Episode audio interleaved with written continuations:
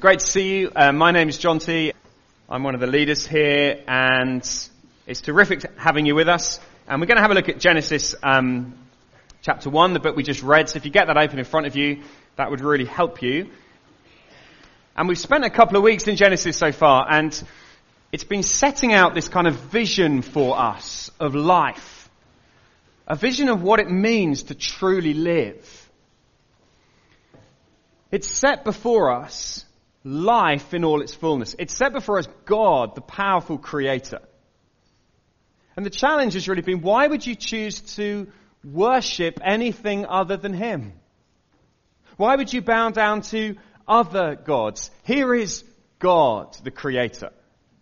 Choose worship, choose life, choose God.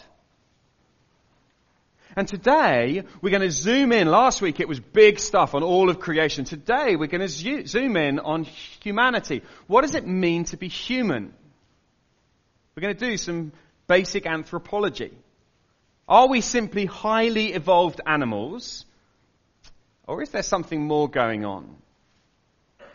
Can I say, I don't think there are many more practical questions to answer and to have an answer to than this question of who are you?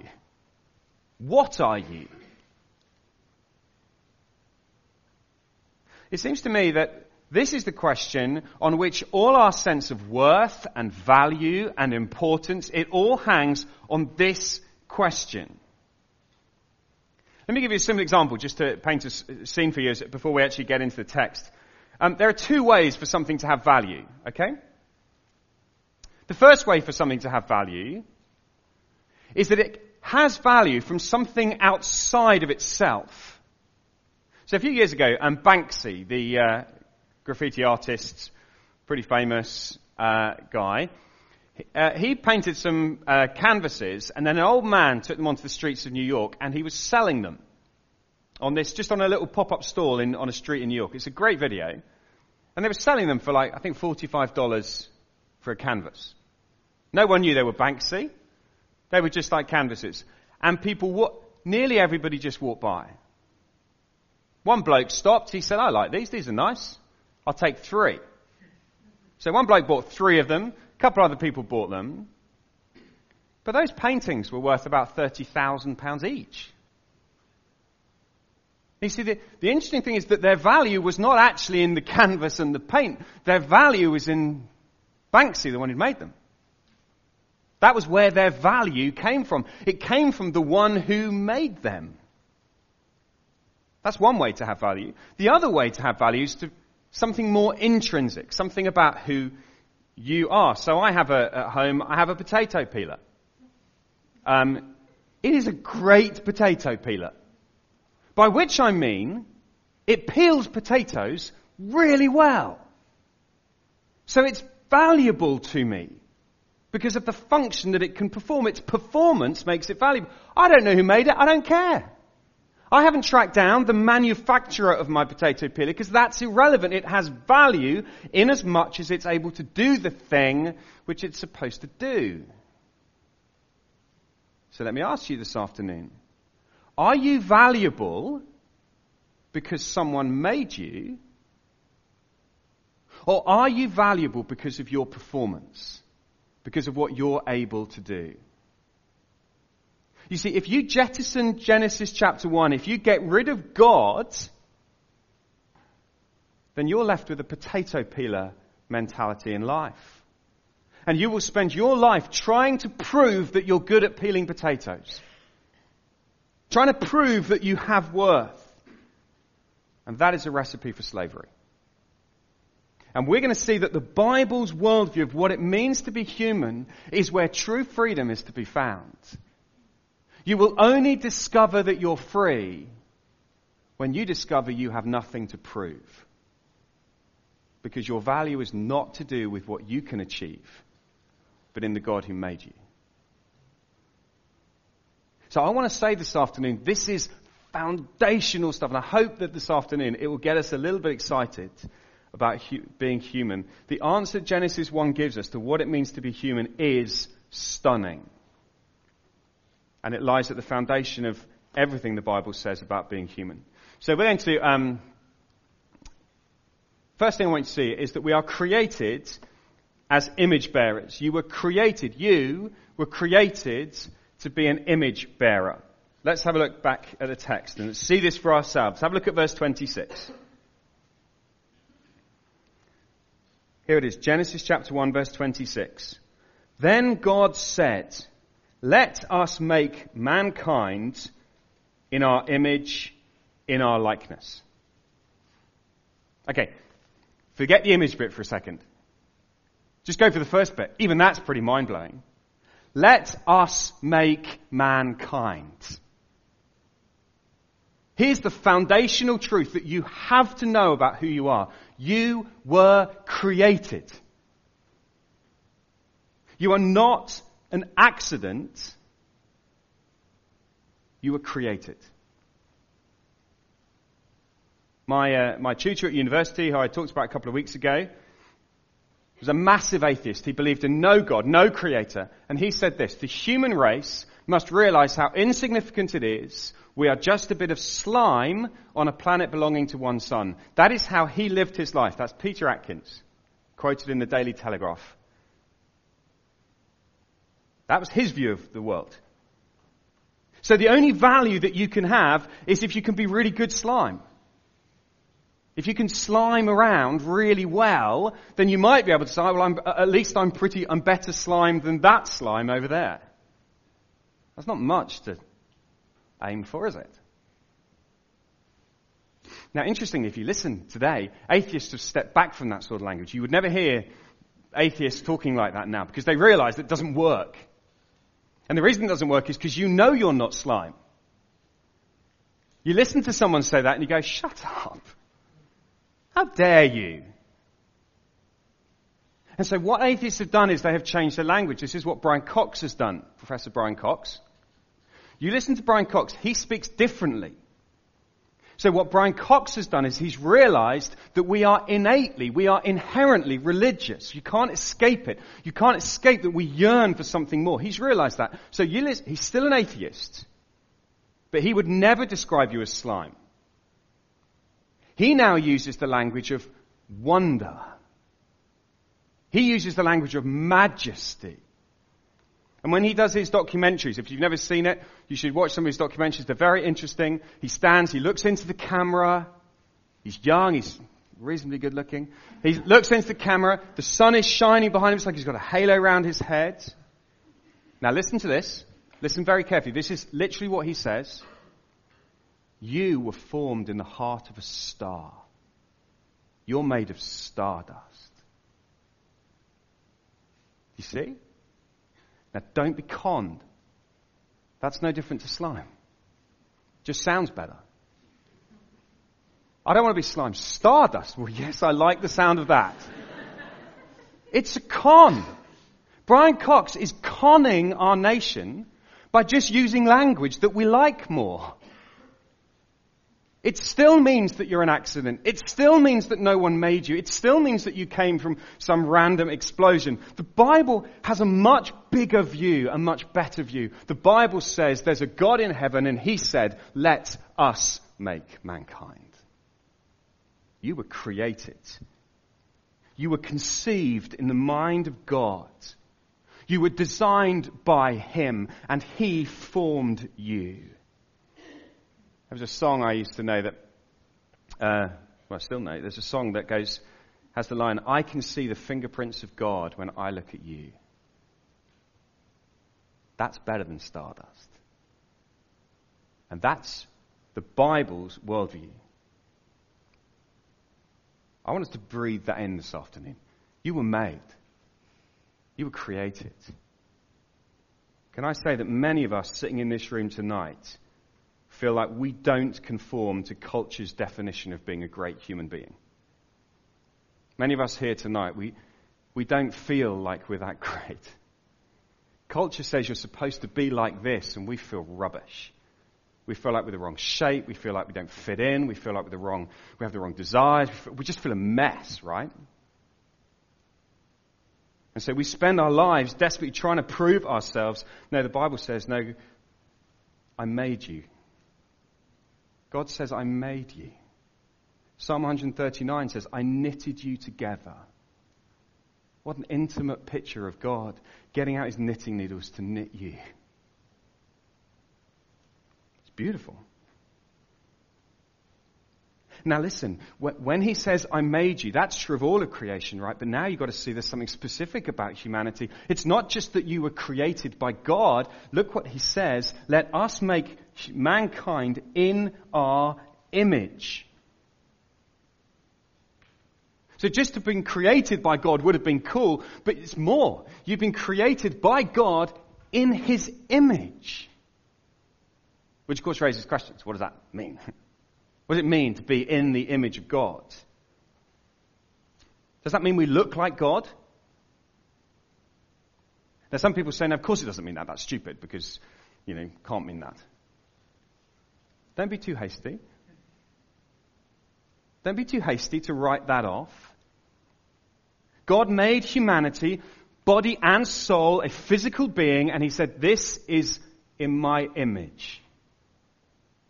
Must be something to do with us being physical. What is this image? What does it mean?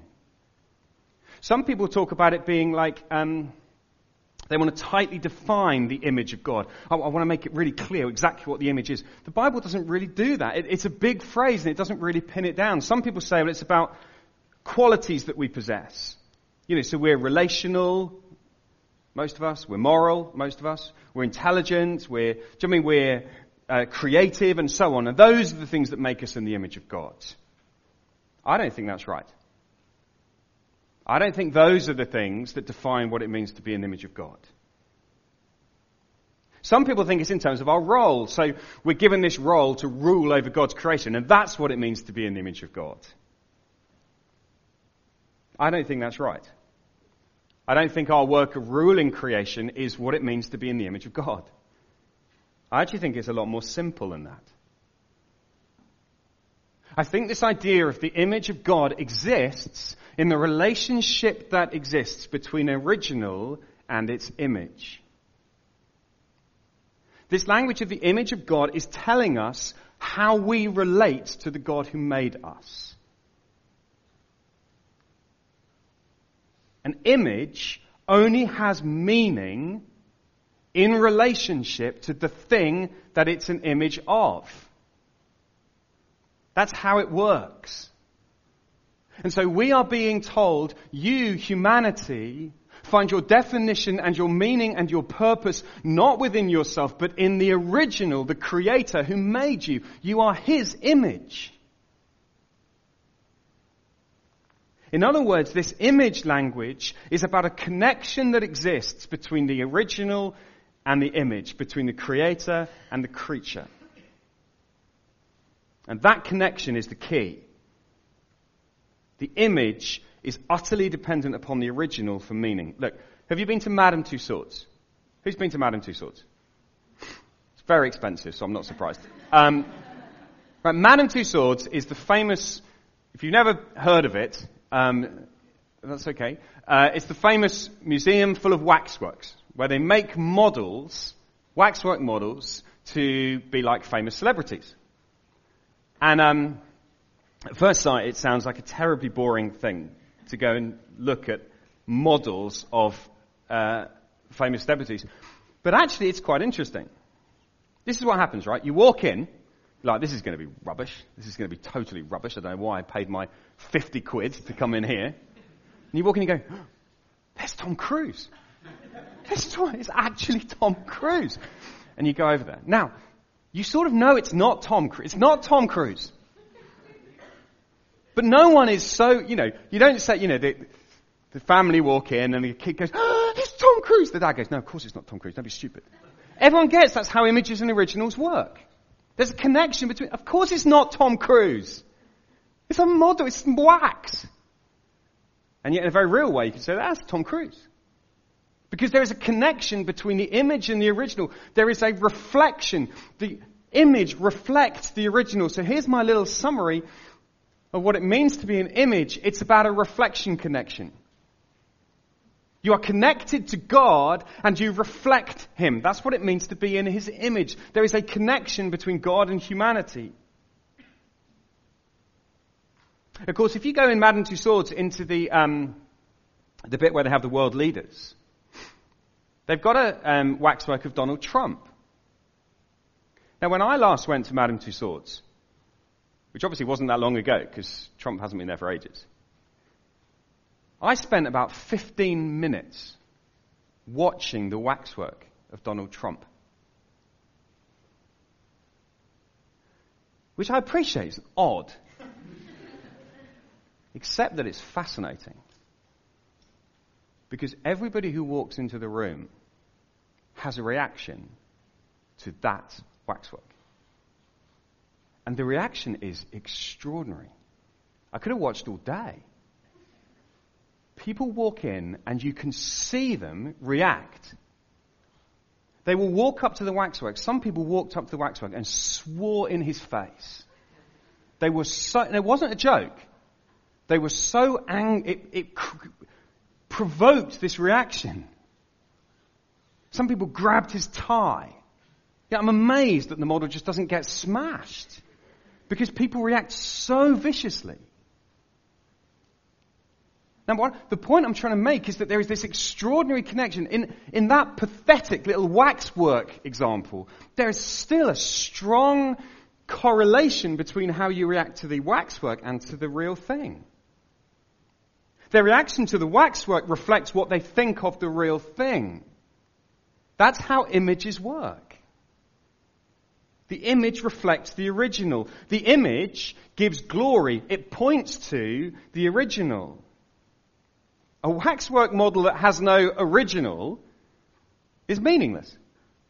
Imagine if Madame Tussauds was just full of random waxworks that were of nobody. It would be weird. I remember when I was little, I went to Madame Tussauds, and there was this, I don't know, some queen was dying on a bed somewhere, and there was this waxwork of this lady who was just one of the servants. I asked her three times to get out of the way because I couldn't see till I realized that she was a waxwork. And, um, but no one looked, she didn't represent anyone. She wasn't anyone. So the image is connected to the original. It's a reflection connection. Humanity reflects God. Now, of course, look, if Tom Cruise actually walked into the room, no one's going to be bothered about the waxwork anymore. Because the whole point of the waxwork is to point to Tom Cruise. And if Tom Cruise is actually there, then he's the one who gets swamped. So here's the thing God, the powerful creator, has chosen to place within his creation an image that exists to reflect his glory, and that is what you are.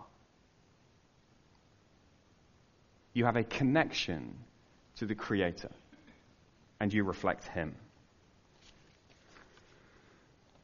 So you're not a random accident. You're an image bearer of God.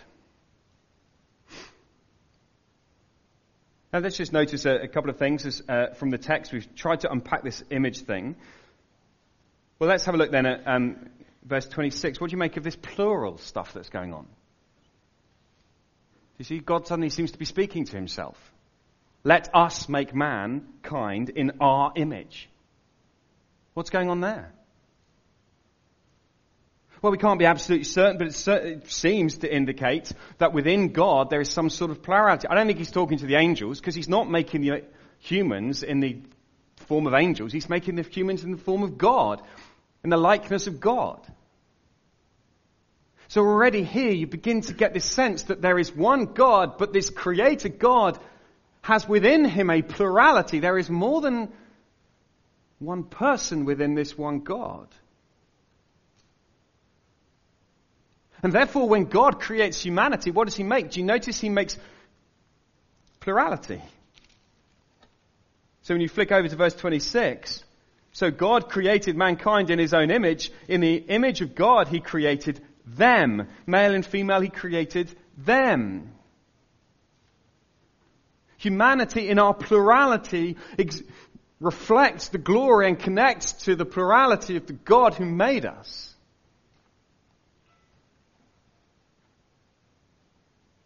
This means that sexism, any form of sexism where one sex is elevated to the um, exclusion of the other, is absolutely abhorrent according to the Bible.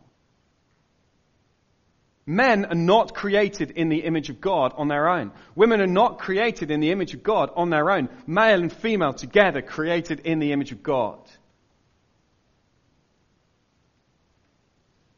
We can celebrate what it means to be a man and what it means to be a woman. And together we can reflect and connect to the great Creator God who made us. This means that there is no place for men or women to exert authority over the other. Here is the grounds of equality between men and women. I think in the church this has been badly misrepresented in the past, and probably still in many places today. We want to be a church which is absolutely committed to the equality of male and female in the image of God. But we want to be committed to being male and female. Because that's how we represent God. That's how we image God. So it smashes apart any sense of sexism. But you notice that what God tells them to do then? Um, what, what flows out of this image of God? Well, look at verse 28. God blessed them and said to them, Be fruitful and increase in number, fill the earth and subdue it, roll over the fish in the sea and the birds of the sky and over every living creature that moves on the ground. This is where the waxwork illustration completely falls apart. Because Donald Trump just stands there doing nothing, silent and dumb, looking like Donald Trump. But humanity is not created to be a dumb waxwork. Humanity is created with a mission, with a purpose, to be blessed by God, to live under His favor, to live under His smile, and to fill the earth. To fill the earth with what? To fill the earth with stuff? No, to fill the earth with image bearers of God. Because if the earth is filled with image bearers of God, then do you see that the earth will be full of the glory of God? Everywhere you go, there will be glory to God. So humanity is to be fruitful, is to have more image bearers in order the earth might be filled. Not only to fill the earth, but to rule over the fish in the sea and the birds in the sky and over every living Humanity exercises rule over God's creation, not in a harsh way. Not in a brutal way that just says, ah, this I'll take whatever I can get. But in a way that loves and cares for the creation that God has made. Why? Because we're in His image. We reflect God to this world. And then God says, I'll give every seed bearing plant on the face of the whole earth, every tree that has fruit with seed in it.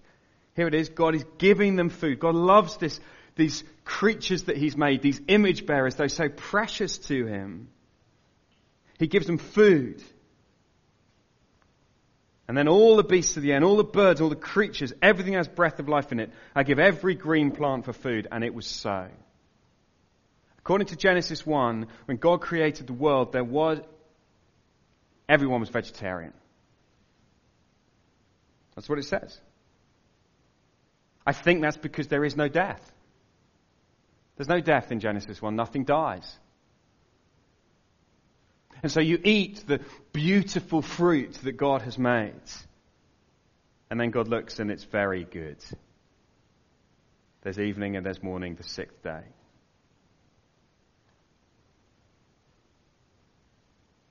So here, right here in Genesis chapter 1, is the foundation of all dignity or value or purpose.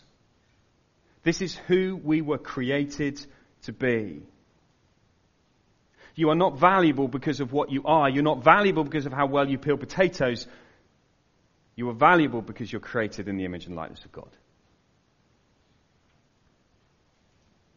Now that means, let's just uh, apply that for a second. We're going to see just briefly then how it's all gone wrong, but let me just um, apply that for a second. That means the way we treat one another really matters. If I walk up to Donald Trump's face and swear in his face and then punch him, his model,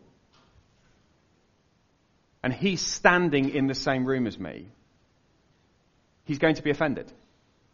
Okay? I have, I, I can't, I can't attack his likeness while at the same time, hey Donald, love to see you. right? That is exactly the argument that the Bible later uses for how we treat one another. Just keep a finger in Genesis um, chapter 1. Turn to James. Uh, right near the end of the Bible. James 3.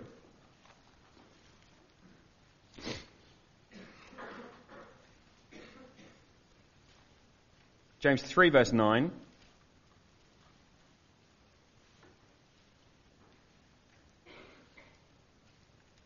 Look at this. With the tongue we praise our Lord and Father, and with it we curse human beings. Sorry, this is page 1215. Sorry, I should have told you that. 1215. James chapter 3, 1215.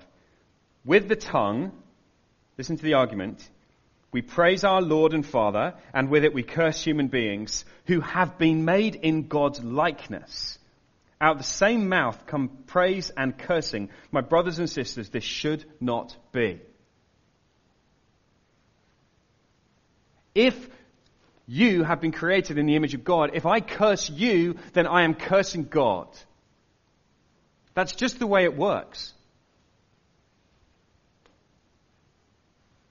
Later on in Genesis chapter 9, God is going to say, if human blood is shed, that is the most serious thing because humans bear the image of God.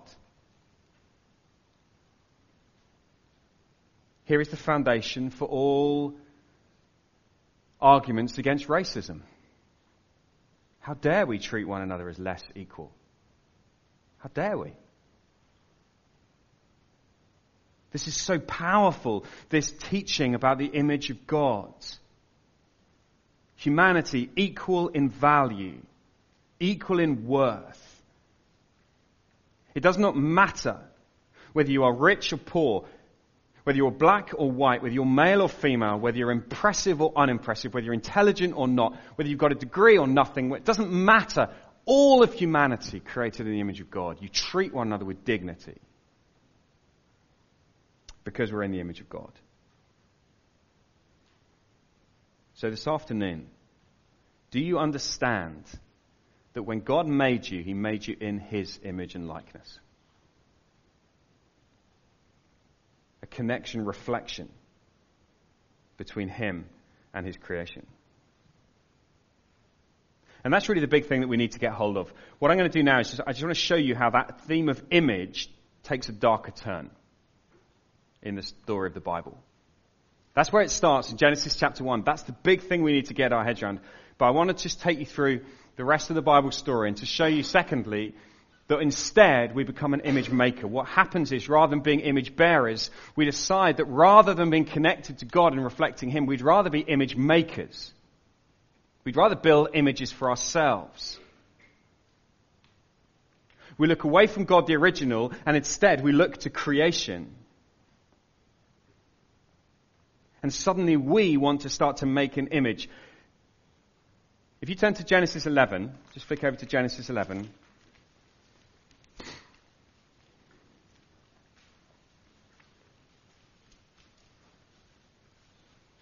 Page 12 in the Bibles.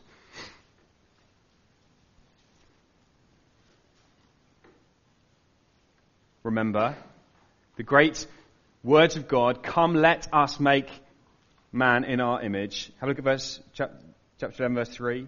The people, human beings said, Come, let us make bricks and bake them thoroughly.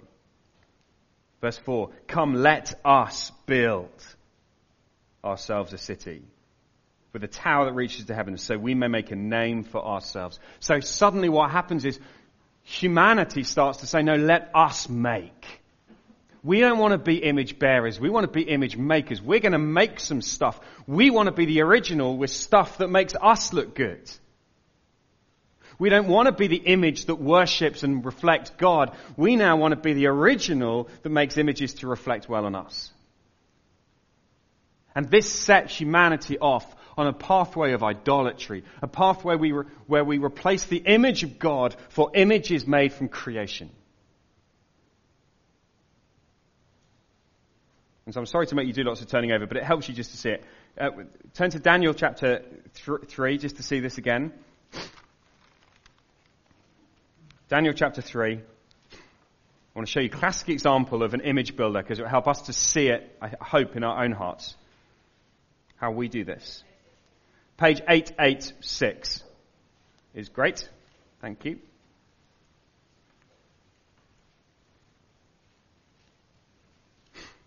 Page 886, Daniel chapter 3.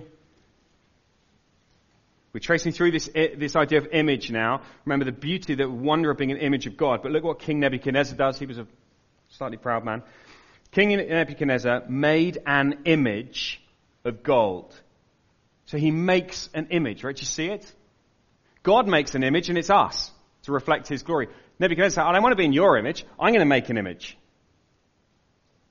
And what's his image like? Well, he doesn't make a little bunny rabbit. He doesn't make a kind of jelly bunny rabbit. I'm going to make an image of myself. It's going to be a bunny rabbit. No, because it's got to be impressive. It's got to reflect something of his magnificence. So he makes this whopping great statue, all of gold. And there's, no question that it's supposed to reflect him. It's, it's a, it's a, uh, to, to reflect his glory. And he says to her, now I want you to bow down to my statue. And it's a way of reflecting glory to himself. And even spells that out in Daniel chapter 4 if you pay, turn over one page. This is his heart. Daniel chapter 4, look at verse 28. All this happened to King Nebuchadnezzar. Twelve months later, as the king was walking on the roof of the royal palace of Babylon, he said, Is this not the great Babylon I have built as the royal residence by my mighty power and for the glory of my majesty? He's not subtle. Look what I have made for me. I built myself an image and now I'm getting the glory. And can I say that that is what lies at the heart of human idolatry? the desire to make something that reflects well on me. So now I want to make an image. That's why our culture is obsessed with image. Because my image is what reflects me to the world. My image is what people think of me. My image, this thing that I've got to build, I'm told I've got to have an image. It matters to me because it reflects on me. So we're constantly building an image for ourselves. And the things that you think reflect well on you, the things that you want people to look at and to reflect and go, wow, look at that. They're the things that are precious to you. Whether that's your looks, whether that's your achievements, whether that's your career, the things that reflect on you, they bother you. I was thinking about this this week, and I thought, why is it that I don't want my kids to be badly behaved in church. Actually, fundamentally, it's because I don't want you to have a bad image of me. Because it reflects on me. So see, there's all these things that we say, this, this makes me look bad. I don't want to look bad. I want to look great. So I want you all to be impressed. So therefore I'm going to try and get my kids to behave. Because if you don't behave, you're going to spoil my image. You see, that begins to say that there's something in my heart, right? What is it that you say, no, this is too precious. I, I, I can't lose this. I can't have this attacked because it will damage my reputation. We're trying to build an image. When the irony is that all the time you were created to be an image. You were created to reflect God. It was never about you. But that's what happens when we reject God. And that's why we spend our lives desperately trying to build an image, desperately trying to impress people, desperately trying to have things that reflect well on us. And all the time we're trashing the image that God made in us. Well, one final thing as we finish, um, because there is some very good news.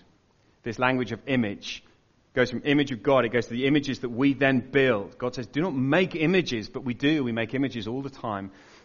Finally, we discover that there is an image restorer. So just one last place to turn. Turn to Colossians chapter 1.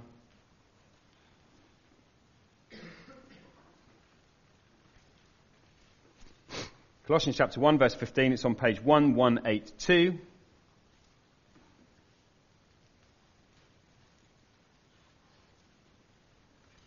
One one eight two. Humanity has so badly trashed the image of God that God had a plan to sort things out. Here was His plan. He sent His Son. Chapter one verse fifteen. The Son is the image of the invisible God, the firstborn over all creation. Jesus Christ came and became a man, and as the perfect man, he became the perfect image of God.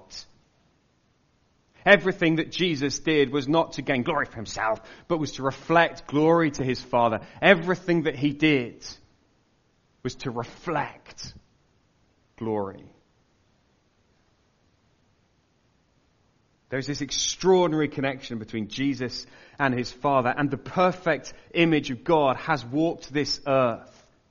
He never tried to prove himself. He never tried to reflect. He never tried to impress anyone. He was always lived for the glory of his Father. And it's in him that we can be restored to what we were always supposed to be we still reflect the glory of God, even in our messed up world. But in Christ, we can begin to become what we were supposed to be when God made us. Which is why I don't worry about turning to it, but in very next, in chapter 3 of Colossians, God says that in Christ, you are being renewed in knowledge in the image of your Creator. And it's in Christ now that our image making can be forgiven. And then we can get our eyes off our images that we want to make for ourselves. And we get our eyes back on God and say, you know what? I want to reflect you. That's where freedom's found. Making images will exhaust you. You'll never do enough. You'll never be good enough. You'll never be pretty enough. You'll never be thin enough. You'll never be fast enough. You'll never be clever enough. But when you see that you were made to be in God's image, you don't have to do any of that. It's for Him. And you live for Him. Now, to help us just um, reflect on these things, um, I want to show you some questions. Um, this is 121. This is a, a web app that um, we use as a church. If you're new to the church and this is your introduction to it, um, you can find it on www.121one21.org. Um, and there are questions here. The, the, idea is you then go and meet up with a friend and chat through um, the sermon that we've just been listening to. Um, here are three questions then that you could think about um, this afternoon. If we bear God's image, what does that say about how we find worth and value? Think about it. Where do you look for worth and value? Where, where, where do you see that it's actually in something that God has done for you? Rather than worshipping God and reflecting His glory, we prefer to make stuff to worship. Why will that always lead to frustration? So we're constantly trying to make images. Why is that going to be frustrating? And Jesus Christ is the image of invisible God. How does Jesus reflect His Father's glory? Take some time to worship Him. Well, we're going to have a moment just to quiet. Why not take a moment to pray? And we're going to sing. We're going to sing of that moment when Jesus, the image of God, went to a cross for us. He took our sin that he might renew us. Let's have a moment of quiet and then we're going to sing. And then we're going to celebrate communion together.